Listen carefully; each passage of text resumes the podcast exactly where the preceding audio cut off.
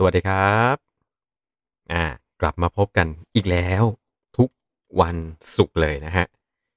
ก็ที่ขับจักรยานในคลับเฮาส์ครับผม ก็ถือว่าเป็นอีกหนึ่งพื้นที่ที่เอาไว้มาคุยแลกเปลี่ยนเรื่องราว สาระต่างๆกัน บ้าง มีบันเทิงบ้าง มีปัญหาบ้างนะครับ ก็เป็นอีกหนึ่งรูปแบบของ ช่องทางที่เราจะได้คุยกันเนาะนอกจากที่เราจะมี YouTube ซึ่ง ช่วงนี้ก็ไม่ค่อยได้ลงคลิปใหม่ ๆ เลยนะครับ ก็เดี๋ยวกำลังตัดต่อค้างอยู่ก็หลายตัวเลย เรียกว่า เป็นช่วงอารมณ์ติดรับประทานฮะตัดแล้วไม่จบนะครับ ตัดแล้วก็แบบ อืมพูดไม่ดีเว้ยแก้ใหม่ดีกว่าอะไรเงี้ย ก็เลยยังไม่ค่อยจะมีคลิปลงในช่วงนี้ฮะก็เจอกันในรายการไลฟ์ไปก่อน ทุกวันศุกร์นะครับแล้วฟังย้อนหลังกันก็เหมือนเคยฮะฟังกันทาง Spotify ทาง Apple Podcast ซึ่งต้องขอบคุณจริง ๆ ไม่น่าเชื่อเลยนะครับ กับท่านที่ฟังกันอยู่ทาง Podcast ก็เรามียอดผู้ฟังของ Podcast เนี่ยอาจจะไม่ได้แบบใหญ่โตมโหฬารอะไรกับมันมากนัก แต่ว่ายอดคนที่แบบกดติดตามทั้งบน Spotify ทั้งบน Apple Podcast ก็ก็เกินพันชีวิตนะครับ บางตอน บางตอนตอนเก่าๆ ที่เป็นตอนท็อปฮิตอะไรเงี้ยก็โหฟังกันห้าหกร้อยคนห้าหกร้อยคนที่กดเข้ามาฟังก็แบบขอบคุณมากๆจริง ๆครับ อืม ถือว่าเป็นช่องทางที่ผมเริ่มต้นด้วยผมผมอยากทำแบบสนุกสนุกเฉยๆเลย เพราะว่าโดยส่วนตัวแล้วเนี่ย ก็เป็นคนที่ชอบฟังพอดแคสต์นะครับ ไม่ว่าจะเป็นของไทยหรือของต่างประเทศอะไรเงี้ยนะก็เฮ้ยทำไมเราไม่มีพอดแคสต์ของจักรยานที่เป็นจักรยานจักรยานเนาะ ไป search เจอก็จะเป็นพอดแคสต์ที่เป็นแบบเรื่องเกี่ยวโยงกับจักรยานเฉยๆ แต่เราไม่มีพอดแคสต์ที่คุยเรื่องจักรยานกันเลย ก็เลยคิดว่าทำดีกว่า จริง ๆ ผมอยากทำพอดแคสต์จักรยานนี่ตั้งแต่ยังเป็นนิตยสารอยู่เลยนะฮะ ตั้งแต่ยังเป็น Cycling Plus Thailand เลย แล้วเป็นแผนแรก ๆ เลยด้วยนะ ที่ยื่นกับฝ่ายบริหารไปว่าหนึ่งในแผนที่ต้องการทำก็คือทำพอดแคสต์ครับ แต่ในจังหวะตอนนั้นเนี่ย พอดแคสต์น่าจะยังไม่ใช่สิ่งที่เติบโตแล้วก็ทางฝ่าย marketing เอง หรือว่าทางฝ่ายผู้บริหารเองอาจจะมองว่ามันมันมองไม่เห็นรีเทิร์นที่มันเป็นเรื่องราวของรายได้ที่กลับเข้ามา ก็เลยยังไม่มีการทำนะตอนหลังพอเป็น Cycling Hub Thailand ก็ในตัวเว็บไซต์นะครับ มีการ build in ระบบที่พร้อมจะทำพอดแคสต์เอาไว้ตั้งแต่แรกที่เปิดเลย แต่ก็ใช้เวลาตั้งปีหนึ่งแน่ กว่าที่จะเริ่มทำพอดแคสต์จริงจังครับ ก็สนุกดีกับการที่ได้มาคุยแล้วพอทำไปทำมาสักพักหนึ่งกับ House ก็โผล่มา ผมก็รู้สึกว่าเฮ้ยมันมันสนุกขึ้นเนาะเนี่ยข้างล่างเนี่ยมีคนที่อยู่กันทุกอาทิตย์เจอหน้ากันตลอดไม่ว่าจะเป็นขาประจำที่มาฟังนะครับ แล้วก็หลาย ๆ ท่านที่ปรากฏขึ้นมาคุยกัน ผมชอบอย่างหนึ่งนะคลับเฮาส์นะ ใครที่ฟังกันอยู่ตอนนี้ผมชอบคือ ผมได้ยินเรื่องราวของหลาย ๆ คน เพราะว่าหลาย ๆ ครั้งก็ได้แบบเรื่องเกร็ดความรู้เรื่องเกี่ยวกับมุมมองต่าง ๆ ที่แตกต่างกันไป ไม่ไม่ได้แปลว่า คนที่กำลังเล่าอยู่ คนที่เป็นเจ้าของห้องนี้เท่านั้นถึงจะเป็นคนที่มีสิทธิ์ในการเล่าเรื่องผมว่าเนี่ยฮะเสน่ห์ของคลับเฮาส์ที่หลาย ๆ คนเข้ามาเล่นเข้ามาสัมผัสก็คงจะจะเห็นไหมว่ามันมันเป็นพื้นที่ที่ใคร ๆ ก็สามารถขึ้นมาบอกเล่าเรื่องราวต่าง ๆ ได้นะครับ ซึ่งวันนี้ก็เช่นกันครับ วันนี้เป็นเป็นตอนที่อยากจะฟังจากหลาย ๆ คน เออ อยากจะรู้ฮะว่าแต่ละคนนะครับ มีไอดอลของตัวเองเป็นใคร ไอดอลที่เป็นแรงบันดาลใจที่ทำให้การปั่นจักรยานของท่าน มันมีสีสันและมันมันทำให้ท่านสนุกกับจักรยานได้ หรือว่าใครที่ทำให้ท่านตัดสินใจขี่จักรยาน ใครที่เป็นไอดอลที่สร้างแรงบันดาลใจให้ขี่จักรยานอ่าเรื่องแบบนี้อยากจะลองฟังกันดู แน่นอนฮะ ช่วงแรกก็เดี๋ยวผมจะเป็นคนที่เริ่มก่อนว่าไอดอลของผมเป็นใคร นี่มีคุณอัครามฮะคุณอัครพลได้ทายมาแล้วว่าไอดอลผมท่าทางจะเป็นเจมมาร์กแน่เลยใช่ไหมอ่าก่อนจะเข้าเรื่องราวของไอดอลผมอะผมจะเฉลยก่อนว่าไอดอลผมไม่ไม่ใช่เจ๊มาร์คฮะเป็น มาร์คคาเวนดิชเนี่ยถือว่าเป็นเป็นนักปั่นที่ผมชอบในความ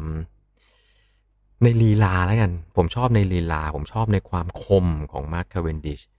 ผมได้เห็นมาร์คคาเวนดิชตั้งแต่ตั้งแต่ปีที่เขายังใส่เสื้อ T-Mobile อยู่นะครับ ยังขี่ใจแอนได้เห็นตอนแจ้งเกิดในการชนะตูร์ฟรองซ์เป็นครั้งแรกนะฮะ จนมาเป็นยุครุ่งเรืองจริง ๆ ของเขาได้เห็นว่าแบบโอ้โห มันมันมาพร้อมทั้งความบู๊ความคม ความแน่นอน แล้วตอนหลังก็เพิ่มความเก๋าเข้าไปอีกมาร์คคาเวนดิชเลย ถามว่าเป็นไอดอลไหมก็ไม่ใช่เพราะโดยส่วนตัวผมเนี่ยผมผมเป็นคนไม่ได้ชอบการเป็น sprinter เท่าไหร่นะครับ แต่ว่ามาร์คคาเวนดิชเป็นคนที่ทำให้สีสันของการดูจักรยาน สนุกมากสนุกจริง ๆนะครับ มีคำถามจากคุณอัครามมาว่าทำไมถึงเรียกมาร์คคาเวนดิชว่าเจ๊มาร์คน่า ไม่แน่ใจว่าเคยเฉลยไปยัง ผมว่าน่าจะยังนะ ถ้าคุณอัครามยังไม่รู้ แสดงว่าผมยังไม่เคยเฉลย แม้ว่าจะผ่านตูร์ฟรองซ์มาแล้วนะครับอะก็ถือว่าเฉลยในวันนี้เลยแล้วกัน ผมไม่รู้ว่าใครเป็นคนแรกที่เรียก แต่เรื่องราวทั้งหมดนี้มันเกิดขึ้นในเว็บบอร์ดไทย MTB ครับ ผมผมไม่ชัวร์ว่าผมเห็นคนอื่นเรียกแล้วผมก็เลยเรียกเจ๊ตาม หรือว่า เอ๊หรือว่าผมเป็นคนเรียกก่อนวะ เออ เอาเป็นว่าจำไม่ได้จริง ๆ นะครับ ว่าใครเป็นคนเริ่ม แต่เรื่องมันเรื่องมันเริ่มมาจากอย่างนี้ฮะคือมาร์คคาเวนดิชเนี่ย เป็นผู้ชายตาโต ขนตางอนครับ แล้วเขาจะมีจริตจีบปากจีบคอแบบอังกฤษอะแบบคนอังกฤษเลยอะฮะก็คาเวนดิชเป็นคนอังกฤษอะเนาะมันจะมีความดูเป็นแบบเวลาพูดจะดูจีบปากจีบคอ ดูเป็นผู้ดี ดูเป็นแบบ นู่นนี่นั่นออกทางสีหน้าสีตาจะเยอะเวลาพูด เวลาไม่พอใจก็ชักสีหน้าทันทีเหมือนแบบมองบนสะบัดหน้านะครับเออเวลาที่บูก็จะแบบโอ้ใส่เต็มที่ และด้วยความที่ตาเนี่ยตาหวานมากนะครับ ตาคมแล้วหวานขนตายาว เราก็เลยมีความรู้สึกว่าแบบเจ๊ไหมวะ เจ๊ไม่เจ๊ไม่รู้อะรู้แต่ว่าแบบออกมาทีไรก็ออกแววเจ๊งั้นเราก็เลยคุยกันในไทมทีบีเรียกกันว่า เจมาร์กตั้งแต่นั้นเป็นต้นมาฮะ รู้สึกว่าเคยถึงขั้นว่ามาร์คคาเวนดิชเนี่ยเคยมาแข่ง Tour de Langkawi ที่มาเลเซีย แล้วก็มีมีคนไทยไปไม่แน่ใจว่าเป็นทีมงานของทีมไทยหรือว่าคนไปดูนะครับ ก็มีการตะโกนเรียกเจ๊มาร์คว่าเจ๊มาร์คจริง ๆ ด้วยแต่เจ๊คงไม่รู้ฮะมาร์คก็คงไม่รู้ว่าเขาเรียกเจ๊มาร์คคืออะไรนะครับ นี่คือที่มาว่าทำไมถึงเรียกว่าเจ๊มาร์คนะ แต่ก็จะถามผมนะฮะว่า นักปั่นที่ที่ผมชอบที่สุดก่อน ไม่ใช่ไอดอลผมนะ ต้องบอกว่าเป็นนักปั่นที่ผมน่าจะชอบที่สุด ในกีฬาจักรยานเลยถ้าเป็นคนที่รู้สึกว่าดูแล้วแบบหลงสเสน่ห์กับกับการปั่นจักรยาน ผมขอยกให้ฟาเบียนคันเซลล่าครับ ทั้งๆที่ตัวเองไม่ได้ชอบขี่ time trial ด้วย แต่แต่ชอบ การขี่ของฟาเบียนชอบความชอบความบู๊ทะลุของฟาเบียนคันเซลล่าภาพจำหลาย ๆ อย่างของฟาเบียนนี่คือแบบโหสุด ๆ น้อยคนจะทำได้สำเร็จ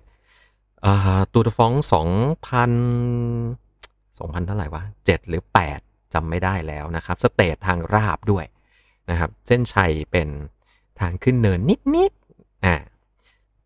สองพันเมตรสุดท้ายฮะกลุ่ม กลุ่มได้กลืนเบรกเอาไว้ไปเรียบร้อยแล้วนะครับกลุ่มใหญ่มากลืนเบรกเอาไว้ไม่มีใครหนีละ ทุกคนคิดว่าเกมวันนี้จบลงด้วย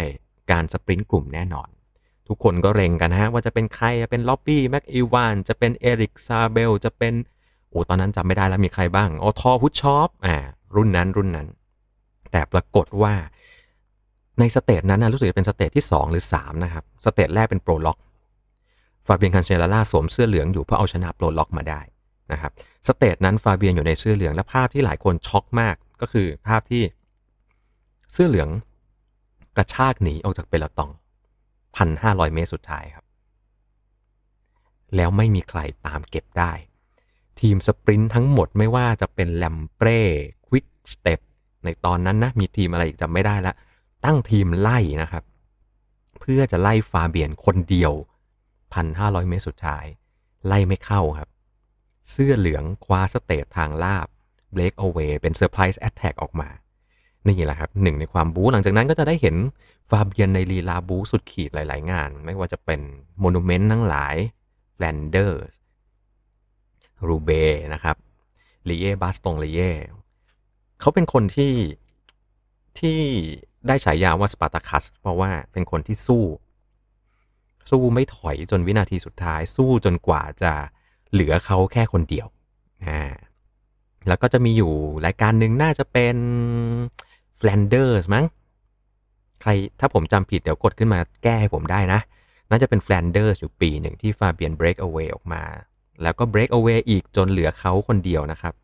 ที่กำลังจะขี่เข้าไปสู่เส้นชัยนะครับเอ๊แฟลนเดอร์สหรือรูเบวะจำไม่ได้นะครับเขาก็ขี่คนเดียวแล้วล่ะ เสร็จแล้วกล้องก็จับมาที่ผู้นำซึ่งขี่อยู่ ฟาเบียนก็ควักเอาของอย่างหนึ่งออกมาจากกระเป๋าหลังของเขาครับ เป็นตุ๊กตา ไม่ใช่ไม่ใช่ตุ๊กตาแบบเป็นตัวนะ เป็นแบบตุ๊กตาแบนๆน่ะ นึกออกป่ะ เหมือนไอ้ที่แบบเป็นแม่เหล็กติดติดตู้เย็นนะครับ อ่าแบนๆ เป็นรูปนางฟ้าสีทอง ลูกสาว เออ ลูกสาวแกให้มาเว้ย แล้วฟาเบียนเก็บตุ๊กตาตัวนี้ลงสนามแข่งทุกงาน นี่มีอารมณ์แบบมีอารมณ์เป็นความเป็นมนุษย์อะ มีความเป็นคุณพ่อมีอะไรเงี้ยแกหยิบลูกสาวขึ้นมาชูไว้ที่กล้อง เหมือนกับเป็นสัญลักษณ์ที่กำลังจะบอกว่าเฮ้ยนี่ไง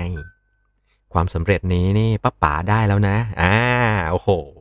ช็อตนั้นดูแล้วแบบเฮ้ยเจ๋งเจ๋งเจ๋งอะนี่ก็คือ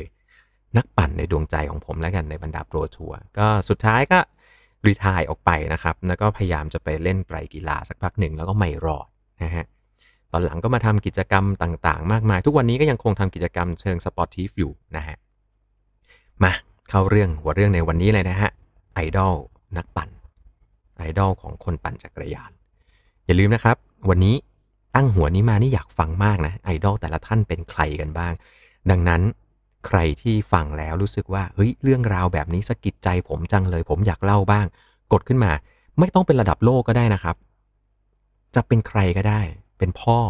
เป็นพี่ เป็นเพื่อน เป็นนักปั่น เป็นทีมชาติไทย เป็นคลับนั้น เป็นทีมนี้ กดขึ้นมาได้หมดเลย ผมอยากฟังจากการบอกเล่าและอะไรที่ทำให้คุณหลงรักในไอดอลคนนี้ เข้าเรื่องเลย ไอดอลผมคือใคร ไอดอลของผมนะฮะเขาเป็นนักปั่นที่ผมได้ยินชื่อตอนที่ผมเริ่มขี่จักรยานแรก ๆ ประมาณปี 2533 2534 ประมาณ2534 34 35 ช่วงนั้นนะครับ พอเริ่มขี่จักรยานเริ่มสนใจกีฬาจักรยานปุ๊บ ก็จะเริ่มมีชื่อของนักปั่นจักรยานที่เข้ามาในหัวเราหลาย ๆ คนนะครับ มีอยู่หนึ่งชื่อที่ณตอนนั้นจำติดหูได้ แต่ก็ยังไม่ได้สนใจอะไรนะครับ เคยเห็นในรายการถ่ายทอดการแข่ง ซึ่งมีน้อยมากนะในสมัยนั้นนะ เคยเห็น ก็ไม่ได้จำติดตาด้วยนะครับ จนมาประมาณสักปี 39 38 39 ช่วงนั้นนะครับ ก็ประเทศไทยได้มีทีมชาติ กีฬาอีกชนิดหนึ่ง กีฬาโมโตครอสเสร็จแล้ววันนั้นก็ฟังข่าวกีฬาอยู่แล้วก็ประกาศชื่อขึ้นมา ว่ากีฬาโมโตครอสเนี่ยมีนักกีฬาคนนี้ชื่อ ผมก็หันควับเลย นี่นี่ชื่อนักปั่นจักรยานเนี่ยครับ นักปั่นคนนี้ไปขี่มอเตอร์ไซค์วิบากเป็นทีมชาติไทยด้วย แล้วหลังจากนั้นครับ ได้มาเห็นอีกครั้งหนึ่งเมื่อครั้งที่ไทย MTB นะฮะ ยังเป็นเว็บบอร์ดสีแดง ก็เข้าไปอ่านเรื่องราวต่างๆ อยู่ในนั้น แล้วก็ได้พบกับหนึ่งชื่อนามแฝงต้องบอกไว้ก่อนเลยนะ ยุคนั้นนี่เป็นยุคแห่งความซื่อสัตย์เลยนะครับ ก็คือ คนทุกคนเนี่ยไม่ต้องมีล็อกอินอ่าเว็บบอร์ดแบบไม่มีล็อกอินอะคุณเล่นพันทิป คุณเล่นสนุก คุณเล่นมันมันต้องมีล็อกอินใช่ป่ะไทย MTB ไม่มีล็อกอินคุณอยากจะพิมพ์อะไรก็ได้ แล้วก็ตั้งชื่อเลย ดังนั้นวันนี้คุณอยากจะเป็นเกรียนคีย์บอร์ดเต็มที่แล้วคุณก็ตั้งชื่อเปลี่ยนชื่อ เขาก็ไม่รู้ว่าเป็นคุณครับ อืม แต่ว่ามีอยู่หนึ่งชื่อ ที่หลาย ๆ กระทู้คุณภาพจะต้องเป็นคนคนนี้ครับ กับฉายานามแฝงที่ชื่อว่าตั้มสปินไบฮะเรื่องราวที่ชื่อตั้มสปินไบเล่า จะเป็นเรื่องราวของการแข่งขันกีฬาจักรยานที่เกิดขึ้นในเอเชียทัวร์เป็นเรื่องราวของใจแอนเอเชียเป็นเรื่องราวของการแข่งคนนั้นคนนี้เป็นเรื่องราวของ ประสบการณ์ที่เกิดขึ้น เล่าเรื่องต่างๆ เล่าเรื่องจากในรถทีม เล่าเรื่องจากหลังสนามการแข่ง แล้วก็ตามมาด้วยเรื่องราวของการสร้างทีมไทย ทีมสยามพารา ก็ผ่านฝีมือการเล่าของคนคนนี้ ตั้มสปินไบถูกต้องฮะ ใครที่ฟังมาจนตอนนี้ครับ ไอดอลของผมที่ที่ต้องบอกได้เลยว่าเป็น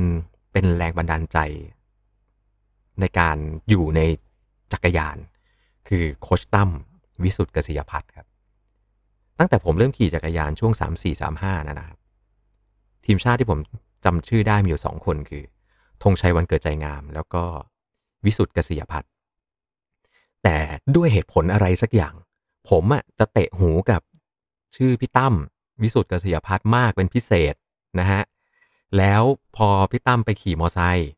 ผมถึงได้หันควับปึ้งเลยโอ้โห นักปั่นไปเป็นทีมชาติมอเตอร์ไซค์นี่แบบเทพเท่มากนะฮะ แล้วมันไม่ใช่เฉพาะในเรื่องราวของการเป็นนักกีฬาครับ เพราะว่าปรากฏว่าสิ่งที่ผมได้สัมผัสแล้วก็ซึมซับจากจากพี่ตั้มในฐานะที่ชื่อนามแฝงว่าตั้มสปินไบต์นะครับ เรื่องราวหลาย ๆ อย่างเนี่ยมันคือความสามารถในการเป็นนักเล่าเรื่อง โคชตั้มไม่ใช่เป็นนักปั่น ชั้นนำนักปั่นฉลาด นักปั่นระดับทีมชาติ นักปั่นระดับ อยู่ในระดับโปรเอเชีย ไม่ใช่คนที่ไปอยู่ในเวทีโปรเอเชียแค่อย่างเดียว แต่ว่าโคชตั้มมีสิ่งที่นักกีฬาที่ดีต้องมี ก็คือพี่ตั้มสามารถถ่ายทอดสิ่งที่เกิดขึ้นออกมาได้ ให้คนที่อ่าน สมัยนั้นต้องเรียกอ่านด้วยนะ ให้คนที่อ่านสามารถได้รับอัธรสอย่างเต็มที่ แล้วสิ่งที่พี่ตั้มทำตลอดเวลา น่าจะเป็นระยะเวลา 10 กว่าปีที่ผ่านมา ทุกๆ ครั้งที่พี่ตั้มเขียนอะไรลงไปในไทย MTB พี่ตั้มจะให้ความรู้พวกเรา ต้องบอกว่า ผมพอจะเข้าใจเกมจักรยานมาบ้างในก่อนหน้านั้นนะครับ แล้วก็ตอนที่ไปอยู่อเมริกาก็ได้ ได้มีโอกาส สัมผัสกับพวกงานแมวเหมียวเล็ก ๆ ก็พอจะเข้าใจเกมกับมันมาบ้าง เนื่องจากอยู่กับฝรั่ง แต่คนที่ทำให้เข้าใจในเรื่องราวของการแข่งขันจักรยาน ข้อแม้ต่างๆ สิ่งต่างๆที่เกิดขึ้น ต้องบอกเลยนะครับว่าถ้าไม่มีตั้มสปินไบเนี่ยผมอาจจะไม่เข้าใจเกมจักรยานมาก เพียงพอที่จะมาเล่าให้ทุกคนฟังได้เลยก็ได้ อาจจะแค่พอจะดูรู้เรื่อง แต่ยังไม่จบเท่านั้นสิฮะ ก็บังเอิญว่าผมมาขี่จักรยานอยู่กับชมรมพระรามเก้าซึ่งพระรามเก้ากับพี่ตั้มเนี่ยมีความสนิทชิดเชื้อกันมากเพราะสมัยก่อนพี่ตั้มก็ทำร้านแล้วก็พา พาชาว ชาวร้านชาวพระรามเก้ามารวมตัวกันขี่กันอยู่ตรงนั้นแหละ ก็ได้เจอพี่ตั้มในการขี่ฮะบ่อยครั้ง ที่พระรามเก้าเนี่ยพระรามเก้าต้องบอกว่ามันเป็นเส้นทางขี่ไปกลับนะครับไปสิบกิโลกลับสิบกิโลขาไปเนี่ยส่วนใหญ่แล้วเนี่ยเราจะขี่กันไม่เร็ว จะขี่กันรวมกลุ่มใหญ่สองแถว ยาวๆเลยขากลับก็ซัดกันแล้วก็วนอย่างเงี้ย แล้วแต่ใครอยากวนสองรอบสามรอบสี่รอบห้ารอบก็ว่ากันไป ถ้าใครที่อยู่ในชมรมพระรามเก้าจะชินมากกับการขี่ แล้วฟังผู้ใหญ่คุยกัน ผู้ใหญ่ในที่นี้นี่คือ ผู้ใหญ่จริง ๆนะครับ ฟังคนอย่างพี่ตั้มบางครั้งโกเลี้ยงมา โกเลี้ยงจะคุย พี่ใหญ่ พี่ใหญ่ก็คือ พี่รุ่นอาวุโสของชมรมพระรามเก้าอดีตทีมชาติ หรือพี่หุ่นหรือศักอินชัย หลาย ๆ ท่านเหล่านี้ขี่อยู่ในชมรมแล้วก็ในระหว่างที่ขี่ก็จะคุย สมัยนั้นมันเป็นแบบนั้นสมัยนี้เป็นแบบนี้เกมวันนั้นเป็นแบบนั้น บางครั้งมีการแข่งขันอันนั้นเล่าให้ฟังคุยให้ฟัง การที่ได้เจอแบบนี้บ่อยๆ เข้า สัมผัสแบบนี้บ่อยๆเข้า มันทำให้หลาย ๆ อย่างมันมันค่อยๆซึมเข้ามา จนกระทั่ง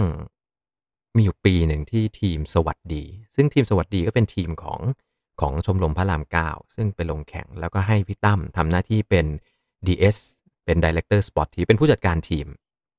ก็จะมีในเรื่องของแผนเรื่องของเกม ซึ่งซึ่งจริง ๆ แล้วทีมสวัสดีนี่เป็นรุ่น 40 ปีนะครับอ่าตอนนั้นอะผมอยู่กับรุ่น 39 30 39 ก็จะเป็นอีกทีมหนึ่งนะ แต่เนื่องจากก็เป็นทีมที่อยู่ในชมรมเดียวกันมันก็จะแบบอยู่ในโต๊ะเดียวกันอะนั่งกินข้าว นั่งฟังเรื่องของเกมต่างๆ เรื่องของวิธีการคิดต่างๆ ต้องบอกได้เลยว่า ผมอะแอบขโมยครูพลักลักจำมาจากโค้ดตั้มแบบที่ แกก็น่าจะไม่รู้รู้ตัวไหมว่าผมแอบขโมยออกมาเรื่อยๆฮะดังนั้นวิธีการคิดวิธีการมองเกมต่างๆ ก็ต้องบอกได้เลยว่าโอ้โห ได้เศษเสี้ยวหนึ่งมาจากพี่ตั้มนี่ทำให้แบบชีวิตการขี่จักรยาน การไปแข่งจักรยาน การไปงานปั่นจักรยานต่างๆ ชีวิตสนุกขึ้นเยอะมาก เห็นสถานการณ์บนถนนแล้วเราแปลหลาย ๆ อย่างออกมาเยอะมาก เวลาขี่ที่พระรามเก้าได้เห็นภาพจริงที่เกิดขึ้นมันเป็นยังไงนะครับ ค่อยๆ สอนเรามาเรื่อยๆ ทุกอาทิตย์ทุกสัปดาห์ที่ไปปั่น จนมายุคโซเชียลเน็ตเวิร์กยุค Facebook ก็ยังคงเห็นโค้ชตั้มของเรา เข้ามาทำเนื้อหาด้วยการไลฟ์พี่ตั้มเปลี่ยนลีลาจากการเล่าด้วยตัวหนังสือ หลังๆ เราจะไม่ค่อยได้เห็นพี่ตั้มเขียนอะไรยาวๆนะครับ แต่บอกได้เลยนะว่าพี่ตั้มเขียนสนุกมากนะฮะ เขียนเล่าเรื่องสนุกมากๆ แล้วก็เกร็ดในนั้นเพียบ พี่ตั้มเปลี่ยนมาเล่าเรื่องครับ มาเล่าเรื่องอยู่ในเพจของโค้ชตั้ม มาเล่าเรื่องผ่านช่องทางต่างๆ มาเล่าเรื่องโดยการเป็นผู้บรรยายการแข่งขันเป็น commentator แล้วทุกครั้งที่เล่าเรื่อง ก็มีทั้งสาระ มีทั้งเรื่องราวต่างๆ แล้วปรากฏว่า เป็นคนเล่าเรื่องสนุก ลีลาการเล่าเรื่องลีลาการบรรยายเกมลีลาการดึงจังหวะในการเล่าเกมพี่ตั้มเป็นคนที่มีพรสวรรค์ในเรื่องของการเล่าและบรรยายในสิ่งต่างๆ ที่เกิดขึ้นให้คนฟัง แล้วคนฟังสามารถคล้อยตามติดตามได้ เป็นโชคดีมากที่ผมได้ไปบรรยายการแข่งขันคลับเลสในซีซั่นไหนวะสามอืม น่าจะสามนะครับ ซึ่งก็ ได้มีโอกาสบรรยายคู่กับพี่ตั้มได้แอบสังเกต จริง ๆ พอไปนั่งบรรยายอะครับมันจะเหมือนกับเราไปขี่จักรยานอยู่ในเปโลตองเหมือนกัน เราจะได้เห็นจังหวะต่างๆ เราจะได้เห็นรูปแบบวิธีการดึง บางช่วงพี่ตั้มจะดึงผ่อนลงมาพักเหนื่อย บางช่วงพี่ตั้มจะเน้นให้เกมมันดุดันมากขึ้นพี่ตั้มหยิบเอาทุกอย่างข้างหน้ามาสามารถพูดให้สนุกได้ เออ ซึ่งนี่คือสิ่งที่ณวันนั้นเนี่ยต้องบอกได้เลยว่า ผมก็แอบขโมย แอบเรียนสดๆ จากข้างๆเนี่ยแหละฮะเต็มๆเลยเหมือนกัน มีบางจำได้ว่ามีอยู่สเตจหนึ่งที่แบบนั่งบรรยายกันตั้งแต่เช้า ยันบ่ายสามอะอยู่กันอย่างนั้นทั้งวันเลยครับ มันมันทำให้เรารู้สึกว่า พี่ตั้มไม่ใช่คนธรรมดา พี่ตั้มไม่ใช่คนธรรมดาที่สามารถเล่าเรื่องให้คนฟังแบบนี้ได้ มันทำให้ตลอดเวลาผมมีความรู้สึกว่า ในฐานะที่เป็นคนที่ปั่นจักรยาน แล้วก็เป็นคนที่เผยแพร่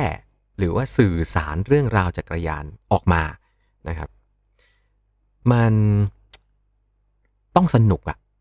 ถึงแม้ว่าผมจะเป็นคนที่ไม่ใช่ไม่ใช่คนที่เล่าเรื่องสนุกนะโอ้ใครฟังตอนนี้จะแบบตบโต๊ะผางเลยว่าแบบ โอ้เฮียเฮียไม่ได้มีความสนุกในตัวเลยว่ะเฮีย